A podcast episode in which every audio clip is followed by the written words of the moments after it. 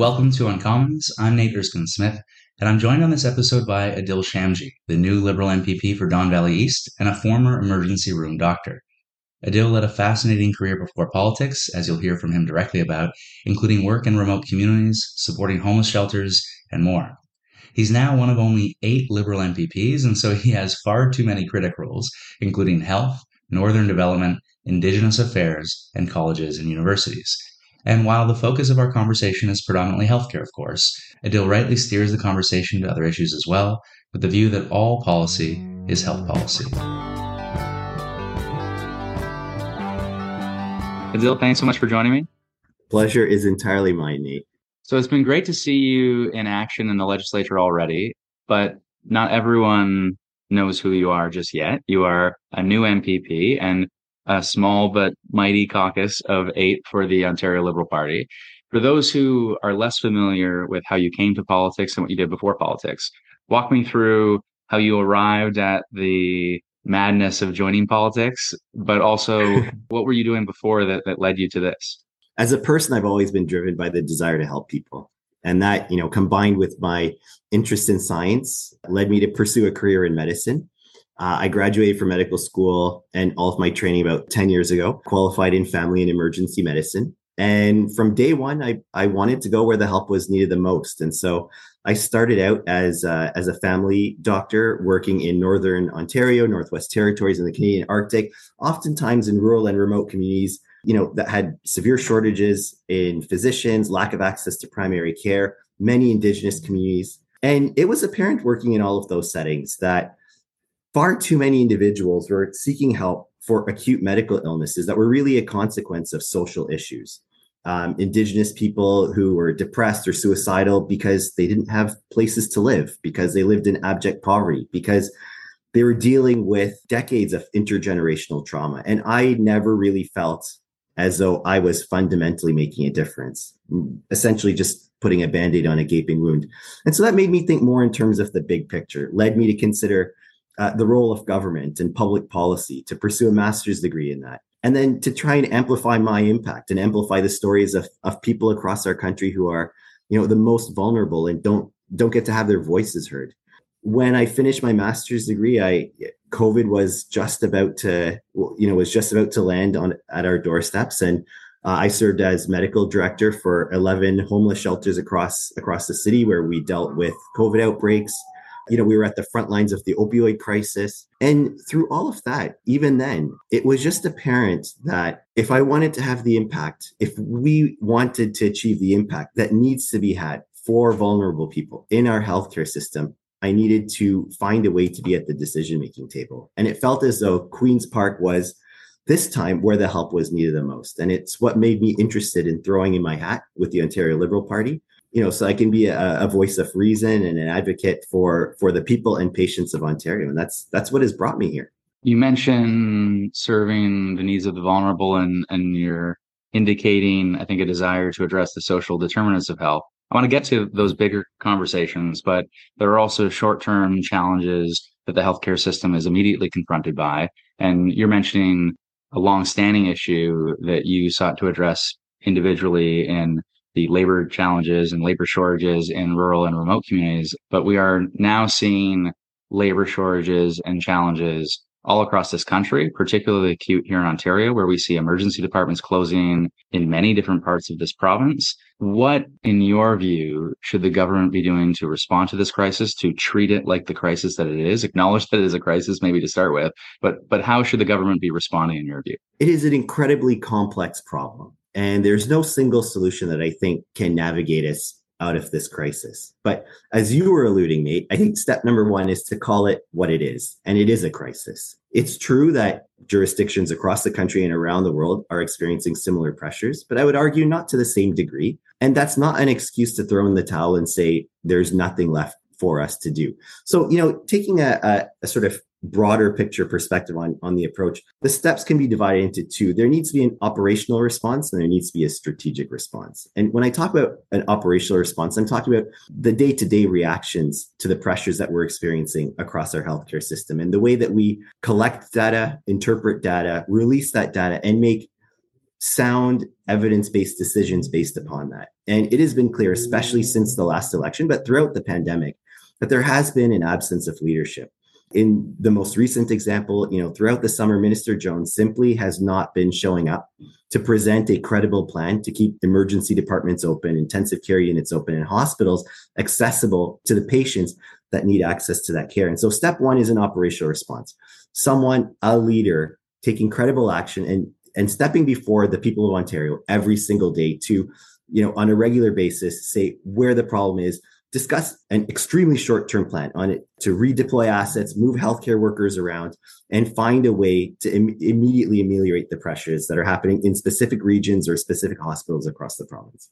So there's there there is a vacuum of leadership that speaks to uh, the need for an operational response, and then there's the broader strategic response, and that's where the that's where our policies and uh, and government priorities really really come in. And it's apparent with this government, you know, number one, that from a from a priority perspective the Ford government prioritizes infrastructure and does not prioritize people. That is most clearly articulated in Bill 124, which uh, which caps public sector wages at at one percent at a time of unprecedented pressures in our healthcare system, at a time when our healthcare workers are more burnt out than they've ever been before, and at a time when society is more expensive than it has ever been before nurses, doctors, PSWs, and many other frontline healthcare workers that are impacted by Bill 124 are demoralized, and we're experiencing high rates of attrition as a result of that. So, you know, I think number one, we need to have a, a strong health human resources strategy that includes, you know, valuing healthcare workers the way they deserve to be ensuring they have the mental health support so that they can function at 100%. And then also making sure that every single member in our society that is capable to help our healthcare system is empowered to do so. And on this, I'm talking about foreign trained healthcare workers, which, you know, the government is now making some overtures about, about accelerating that credentialing. But the first thing that they did in 2018 when they came to power was to cut many of the programs that were allowing you know family doctors who had been trained abroad to seek in and receive their credentials here in Ontario. So that's number one, a long-winded number one, Nate, and I apologize for that. But um, you know, the other thing that has been truly apparent is that throughout the pandemic and certainly over the last couple of months, there simply has not been a plan for COVID 19. There have been ingredients of a plan. We've got antivirals, we have vaccinations. But for example, vaccinations in Ontario have stalled now. Uh, you know, the booster rate is at 50.2% across the entire province. On a weekly basis, the number of people getting the, the proportion of individuals getting uh, boosted in this province is 0.1% as we're about to go into respiratory season. And there's, there's no health promotion communication going on around that. There's no strategy to increase that like there is in other jurisdictions.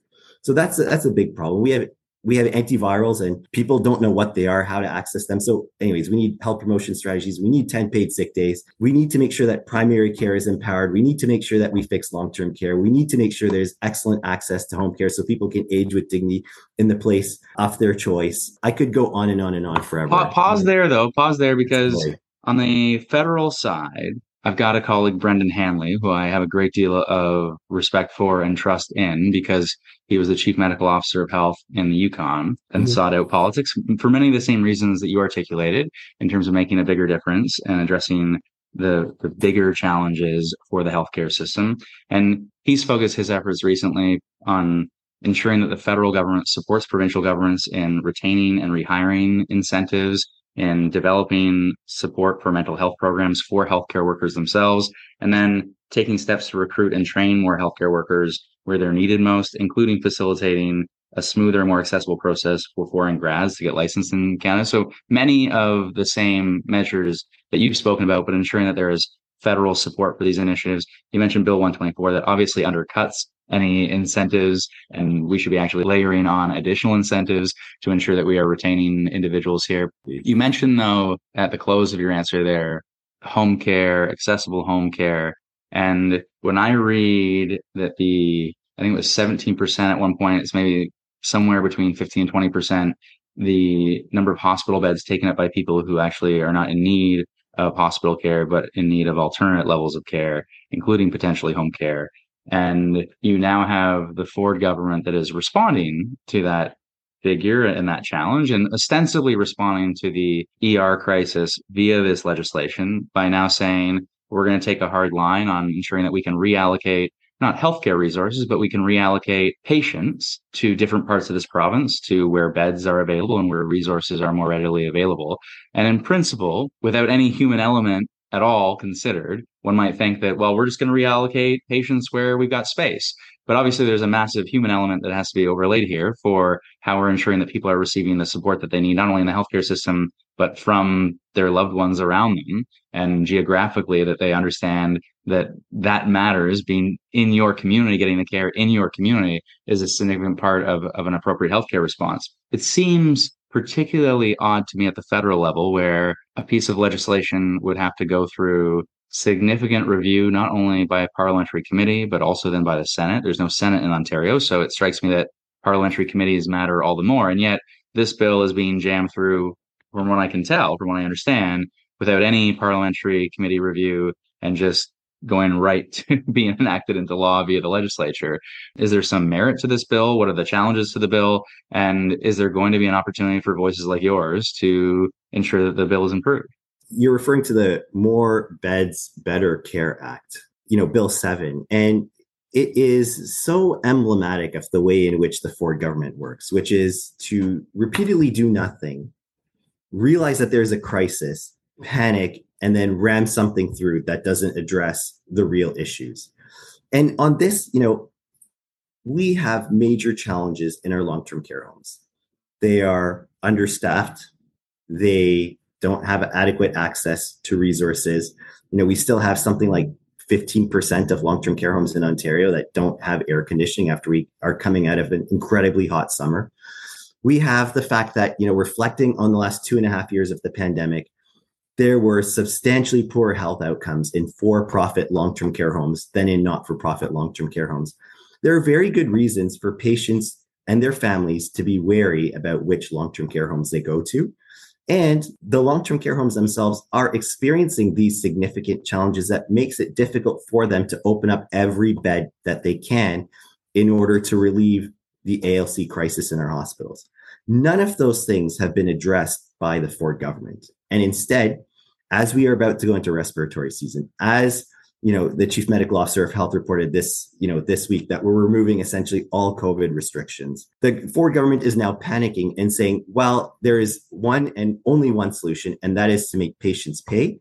The Bill 7 essentially says that uh, patients who are deemed to be alternate level of care, which means they need services can't go home because the services they require cannot be provided at home, but they do not require the services of an acute care hospital. So they receive this designation, alternate level of care. Those individuals, what you know, as they wait for a long-term care home, the hospital may go ahead and begin to make inquiries at long-term care homes, even outside of the choices that that that individual and their family may have already made. May transmit their personal confidential health information without seeking their consent. May authorize admission to a long-term care home that is not of the patient or their family's choice, again, without their consent. And then it opens up a pathway for families and patients to be charged up to fifteen or eighteen hundred dollars a day if they choose not to go, you know, to one of these long-term care homes. We happen to have come to understand that, for example, in rural areas, individuals may be admitted to long-term care facilities up to 300 kilometers away from their homes, which has a devastating impact on the social care and support networks of, of elderly people in long term care homes. And at its very core, this policy enacts a number of measures without patient consent. And while the Minister of Long Term Care has said, well, actually, the patient can always say no, it's a no, you know, with the healthcare system holding a gun to the patient's head because it's not a free no they are looking down the barrel of, of having to pay 18 15 or 1800 dollars a day in order to say no. And so you know everything that i have learned as a healthcare worker about shared decision making informed consent voluntary consent is fundamentally violated by this bill. And i think even if the consent issue was taken out of the picture it just is it, it is a bill that is truly lacking any compassion and it is a solution that does not strike at any of the root causes of the ALC crisis or the challenges that we face in, in long term care homes. It, it strikes me that there's a grain of truth in the need to address a reallocation of patients to where there are resources, but you can't do it in such a callous way. You, you can identify that as maybe this is a partial answer to a much larger problem, but you've got to respect rural Ontario. You've got to respect the social and emotional care that, that is wrapped around people via their loved ones and their communities. And if you don't respect those considerations, then you're not actually addressing the problem at all. You, you might have this partial answer that is then creating any number of other unintended consequences. But you mentioned we are entering a respiratory season, and that means an uptick in flu cases, but it will almost certainly mean an uptick in COVID cases. You previously mentioned sort of the stalling of vaccination rates. You mentioned, but we're as explicit about the changes that the government's made in terms of the 24 hours versus five days in terms of the isolation period if you, if you are experiencing symptoms and, and you're testing positive for COVID. The changes were made by the government, but the chief medical officer of health, Kieran Moore, who is announcing these changes, you have said with your own healthcare background, the government is throwing in the towel when it comes to protecting Ontarians from the pandemic with specific reference to this new guidance. What should the guidance be, do you think, going forward into the fall? And do you think this is guidance that is ultimately grounded in the science coming out of Public Health Ontario, or is this a political decision? So, just to provide one clarification, I think that you know the this government has thrown in the towel on managing the pandemic period, not not specifically about about this guidance. You know, listen, Nate, there is an enormous appetite for us to have an end game for COVID 19. And we need to plan for that. There, there's no doubt about that. And, and I share that appetite as well. But we need to do it in the right way. And to me, a pandemic end game needs to be like a toolbox that offers multiple layers of protection. And in my mind, these are these are what those layers should be. You know, number one, we need to have adequate testing and that's not happening either you know both with rapid testing people are finding it increasingly more difficult to get access to testing uh, pcr testing is almost impossible to get and no one is reporting their testing to anyone so we you know we don't we're failing on testing we need to have adequate staffed beds for the inevitable cases of severe case of, severe covid-19 that you know are bound to happen. But we don't have adequate staff beds. We need an adequate number of healthcare workers. And we haven't addressed that either. We have a severe shortage you know on that front. We need adequate levels of vaccination. And we have very high levels of first and second doses of the covid-19 vaccine. But as i mentioned we've stalled on the uh, you know on third doses of the booster. So we're failing on that front as well we need to have ready access to antivirals most people don't know what paxlovid or evusheld are they don't know whether they would ever be eligible for that. They don't know where to go to determine their eligibility for that. And they, they don't know where to find the medication. So we're failing on that front. And then we need to have sound, thoughtful, and complete public health guidance. So the guidance that came out, you know, earlier this week said, you know, it's no longer required to isolate for five days. If you're improving for 24 hours and you don't have a fever, then you can return. If you have COVID, you know, you, you know, even if you're COVID positive, even if the rapid antigen test is, is positive, which correlates with a high degree of infectiousness, by the way. Um, and all you have to do is just keep wearing a mask. So, it, you know, in my mind, as we're about to enter school season, with this guidance, we will be sending children back who are COVID positive. And all they have to do is have some improvement in their symptoms and wear a mask 100% of the time. Well, how do you, how do you, how, if you are a teacher, how do you enforce that? How do you even track that your kid who you know has COVID 19 eh, is wearing a mask for the full 10 days. If I was an employer, I would I would be wondering right now, how am I supposed to keep my other workers safe when I know that I will have COVID-19 positive individuals in the midst? The guidance that we got from the chief medical officer of health was, you know, certainly in schools we're going to have enhanced hand hygiene, we're going to have enhanced environmental precautions, which, you know, means you know, hand hygiene is hand sanitizer. Uh, enhanced environmental precautions means wiping a Lysol desk, a, a, a Lysol wipe across a desk for a, you know a respiratory illness that we all know is airborne. And then he finally alluded to the fact that you know we've got ventilation in all of the schools, but the ventilation has been implemented rather haphazardly, haphazardly rather poorly. And you know, having like a, a HEPA filter that's been purchased from Costco, right, in an overcrowded classroom when kids will literally, you know, Nate, I think you have kids. I, I'm afraid I don't, but from from my experience in the emergency department, like a child will who is sniffly and coughing will literally look you in the eyes, aim, and then and then cough. They're kids, right? You can't ask them, you can't reliably expect them to maintain six foot physical distancing and masks 100% of the time. It, it, you know, the guidance that we have is it, it simply isn't complete. What are what are kids, COVID positive kids supposed to do when they're eating lunch? There has to be an end game and there is a way to get there. But we have to have all of the pieces in place for all of these maybe not 100% of these layers but for most of these layers. It requires a, not necessarily perfect but a far more complete response than we have right now. And so it is on the basis of that that i'm, I'm quite concerned as we're going into the fall season especially as it gets cooler especially as we head indoors especially as school resumes uh, as we predictably know, there'll be more influenza, more RSV, more COVID 19, more gastrointestinal illnesses. And at a time when our ERs are overwhelmed, our hospitals are overwhelmed, and our long term care homes are overwhelmed, something has to give. We can't just say, I'm tired of the pandemic, let's let her rip. And that is what the Ford government has done. You mentioned the need for widely available testing and adequate testing. And it does strike me in, as intuitively obvious that I wouldn't want to return to the workforce. I wouldn't want my kid to return to school if we are infectious, regardless of what we're infectious with. If we are mm-hmm. infectious, because that will have knock on consequences for other families, for other workers, and for society in general. And so rapid tests are not perfect, of course, but they do provide a screening tool, an important screening tool related to infectiousness and I would be more comfortable sending my kids back to school as an example, if they tested positive for COVID, if they then tested negative on a rapid test, and if they tested negative, then maybe that becomes my bright line to then send them back into the classroom. Because having a six year old and a two and a half year old, I have said too many times, cough into your arm and not into my face. And, and we're, we're still working on that one.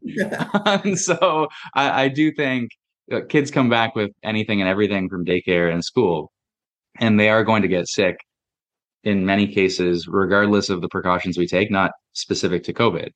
But where we can take some basic precautions, and rapid testing seems like a very obvious tool to have available, we should take them. And especially where those interventions come at little to no cost. Whereas, you know, people rightly, I think, point to masks in schools and say, ah, oh, there's there's a cost to communication for kids, and that if we can eliminate that, that would be better for kids. I think that's probably true. And so the, not all measures like rapid tests come at what I look at as a, a, a near nil cost other than a, a small financial one. There are al- almost certainly more obvious ways. You mentioned better ventilation systems in workplace settings and schools. That seems like another. It's financial, yes, but otherwise a nil cost to us going about our, our lives and living our lives as we want to.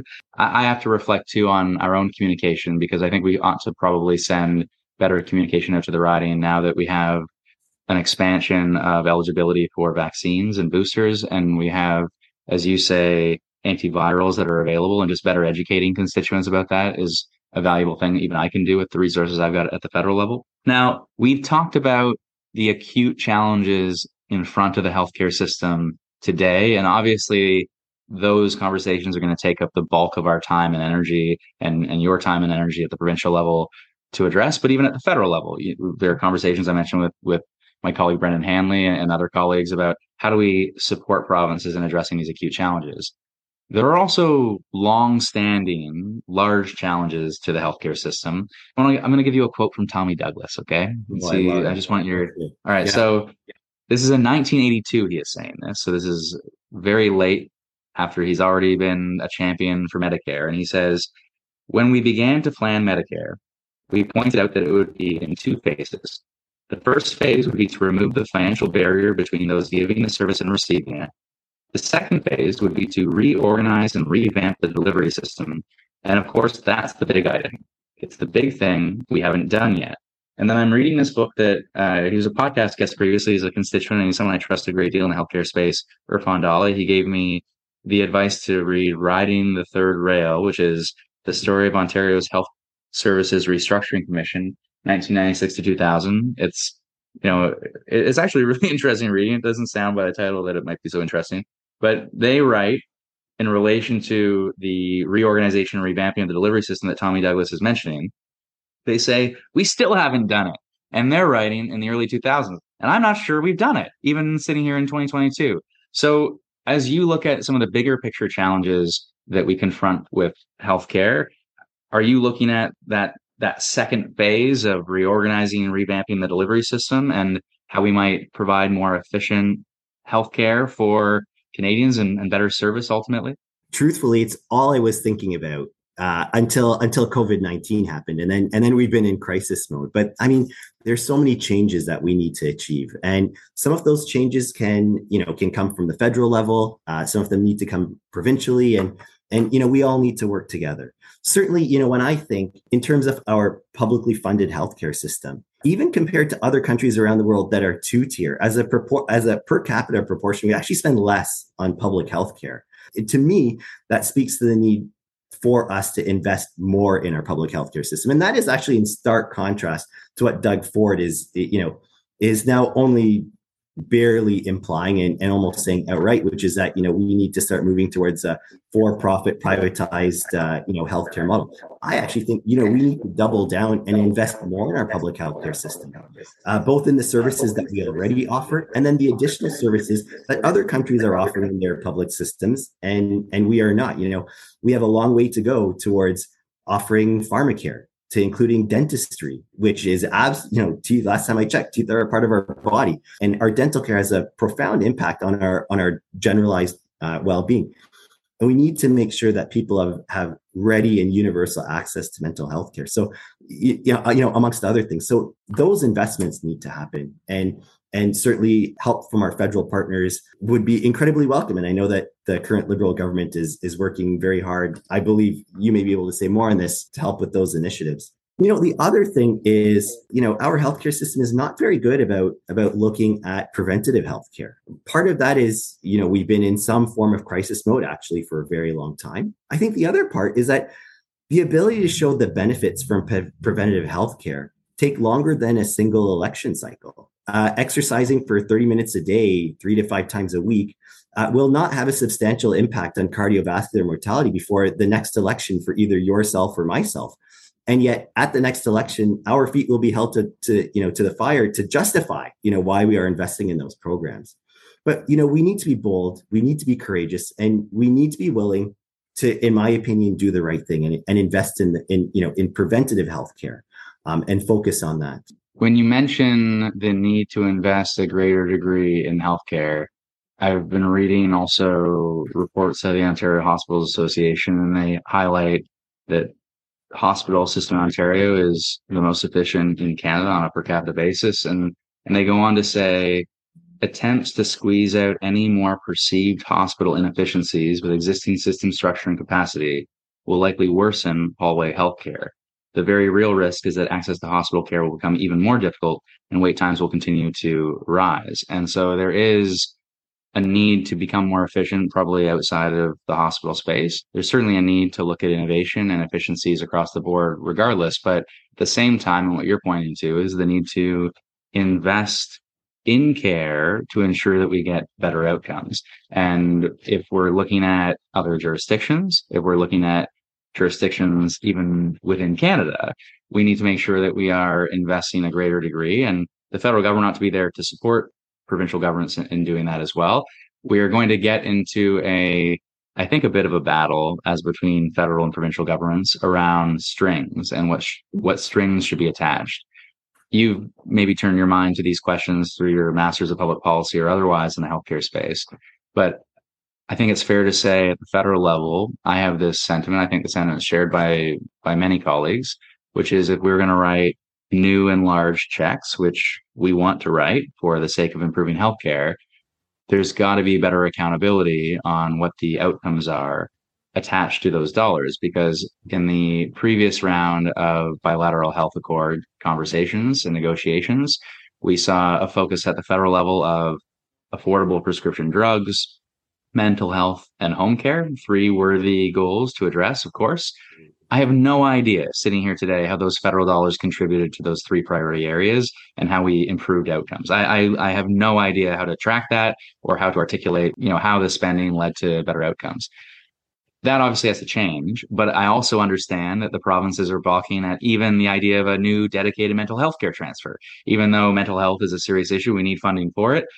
But they don't want strings. They don't want constraints. They want to be able to take the money for healthcare and spend it as they deem fit. And there are, there's a value to that as well because not all healthcare systems are the same and have the same needs across this country. So, where do you land in that conversation to say, should there be significant strings or do you think there should be greater flexibility?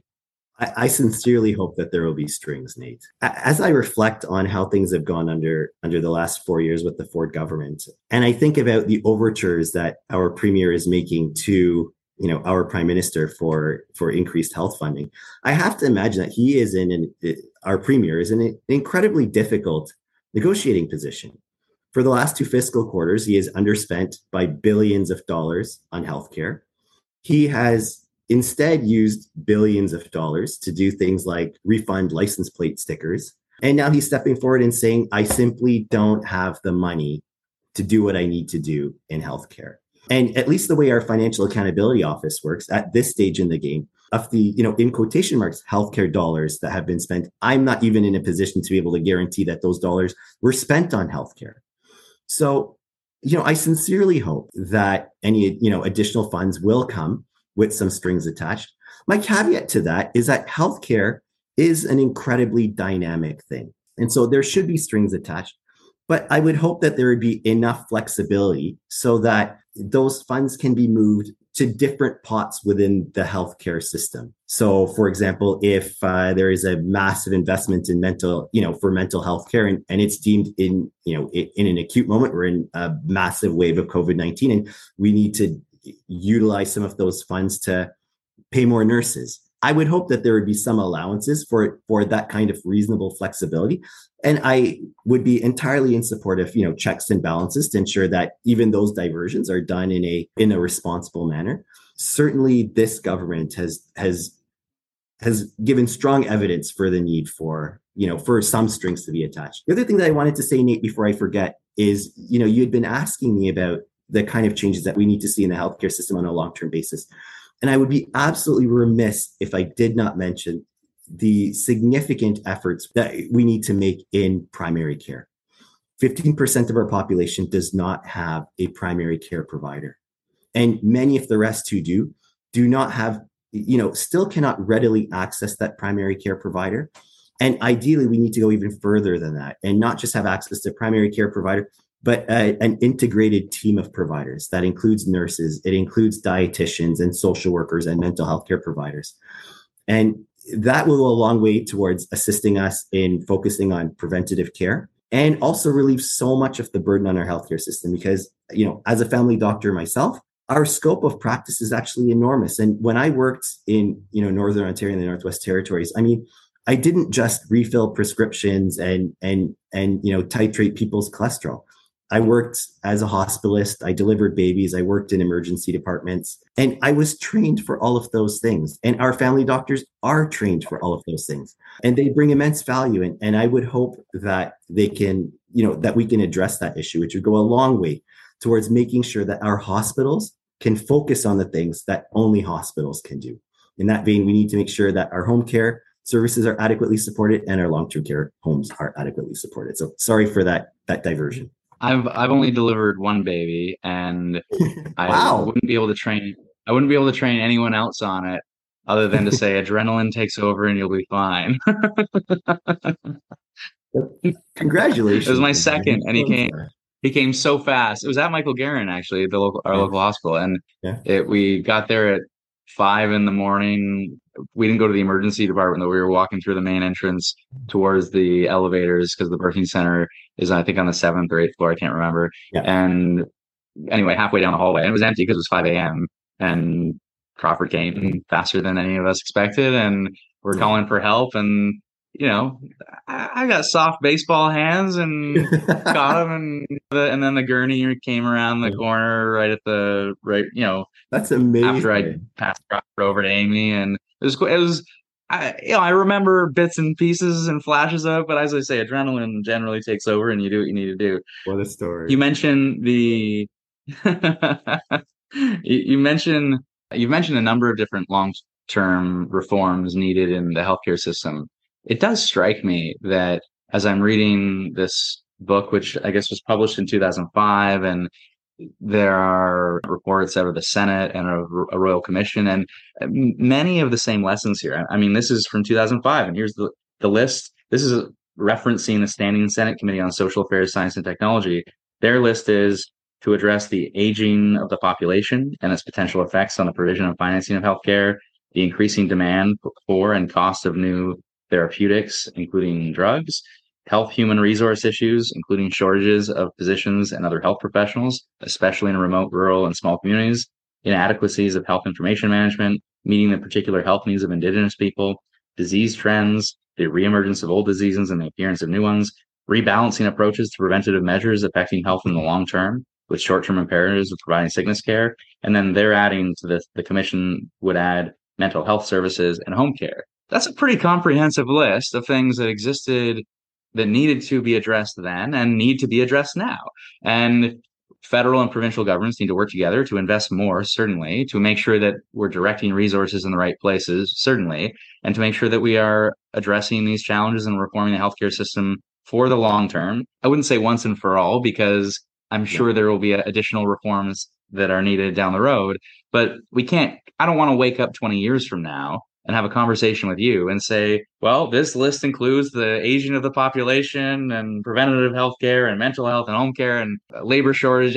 I, I, we just have to finally come to terms with some of these issues. Yeah, you're uh, you're absolutely right, and um, we've known about these issues for a very long time. I've articulated, you know, I think one of the reasons that it, that it's difficult to implement solutions. The healthcare system is incredibly complex, and and the solutions that are required cannot be accomplished at the snap of a finger but we need to be courageous. You know, I think there's another element to this too, and it's one of the the reasons that I'm so proud to sort of step forward and and and fight for our healthcare system.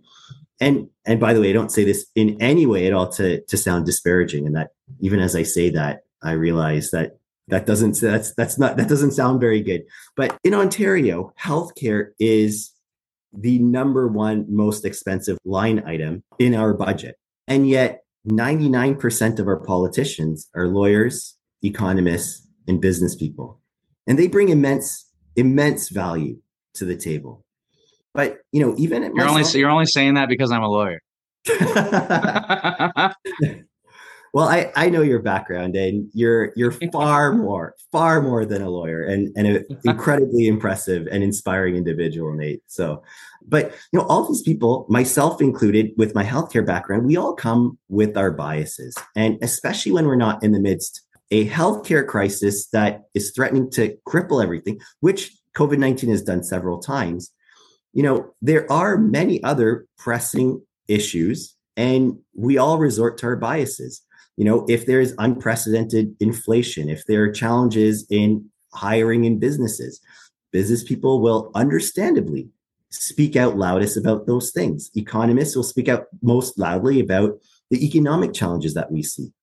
And i think part of the challenge has been that even though healthcare is the number one most expensive item in ontario we have not had healthcare workers there to bring their perspective and to amplify voices that are screaming for help every single day, but it's not comfortable for individual patients to you know speak about their personal health to speak about the individual challenges and circumstances that they face. And one of the reasons that motivated me to run for politics isn't just because i'm a healthcare worker it's because specifically i'm a healthcare worker that works in the emergency department. And the unique thing about the er is people turn to the er when they have nowhere else to go not just for healthcare.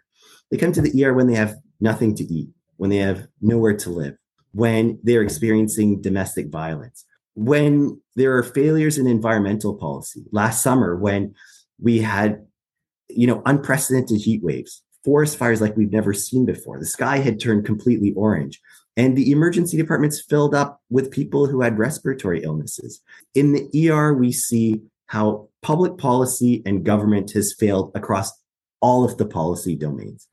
And I hope that that can be a unique perspective that I bring. And through clinical work, a constant source of motivation to make sure that we address not just the healthcare system, not just healthcare utilization, but making sure that we have strong policy in all areas. And when I campaigned, the liberal motto was, you know, the choice is yours.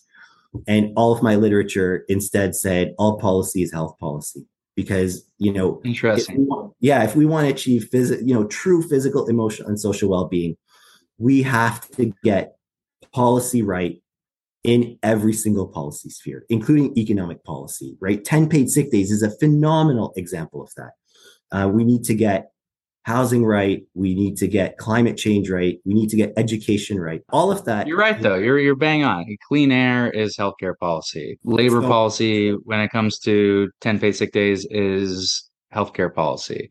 When you look at ODSP rates, that's exactly. ultimately healthcare policy. When you look at the addressing homelessness, that's healthcare policy. When you look at moving away from the criminal justice system to address people who use drugs towards what a healthcare approach. It is all health policy. And so I'm glad you put that on your literature. I'm glad, by the way, you were willing to make the campaign your own because I actually think that's what we need more of in politics. We need a united team of people fighting for the same values and for common cause in terms of the election platform. But we all need to articulate these values to our communities in a way that speaks to our communities, in a way that speaks to us and getting involved in politics. And so you took the ideas that you were running on as a liberal and you made them your own.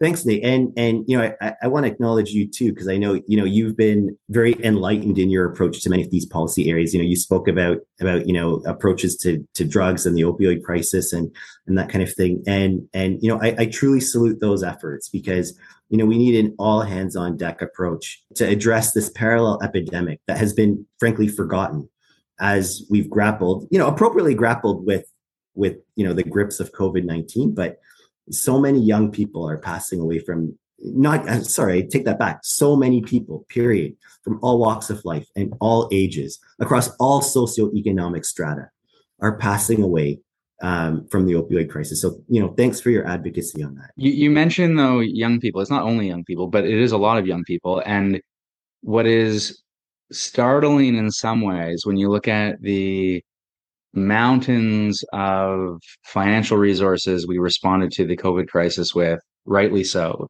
to mm-hmm. bridge individuals and businesses through the most difficult times.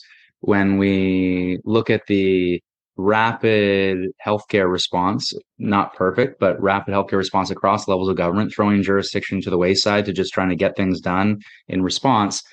When you look at the years lost, so the death toll is obviously higher from COVID than it is from the opioid crisis. It's still very high from the opioid crisis. Mm-hmm. But the number of years lost because younger people are disproportionately dying in the opioid crisis, it is startling that we don't have any commensurate level of response to that crisis. And instead, we continue to have policies that get in the way. And I think at the federal level, we've seen significant shifts, not enough, but significant shifts in policy. That's important.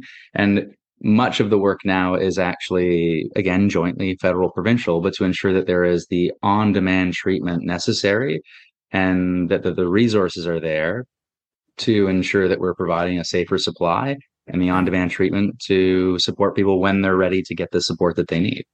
Yeah, no, it's, I mean, it's fantastic. It's, it's not enough. It's I, I'm pleased to see some, you know, some progress at the at the federal level.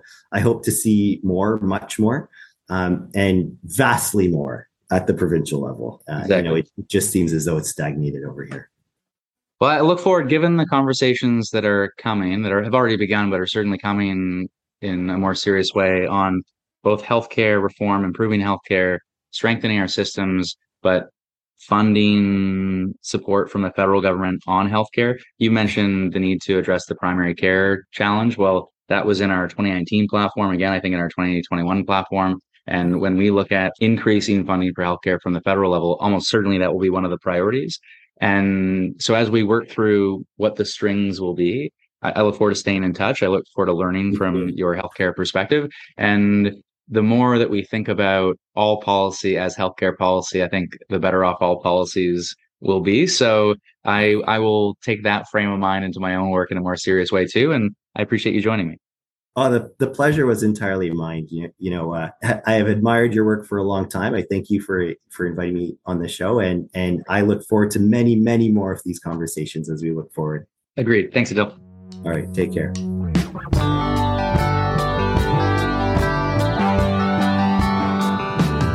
Thanks for joining me for this episode of Uncommons. As always, please leave a positive review if you like what we're doing. Stop what you're doing right now, leave a positive review. It helps. We're actually aiming to do a live recording sometime in mid November. So if you're interested in attending or have an idea for a guest or topic, reach out at info at beynate.ca. And otherwise, until next time.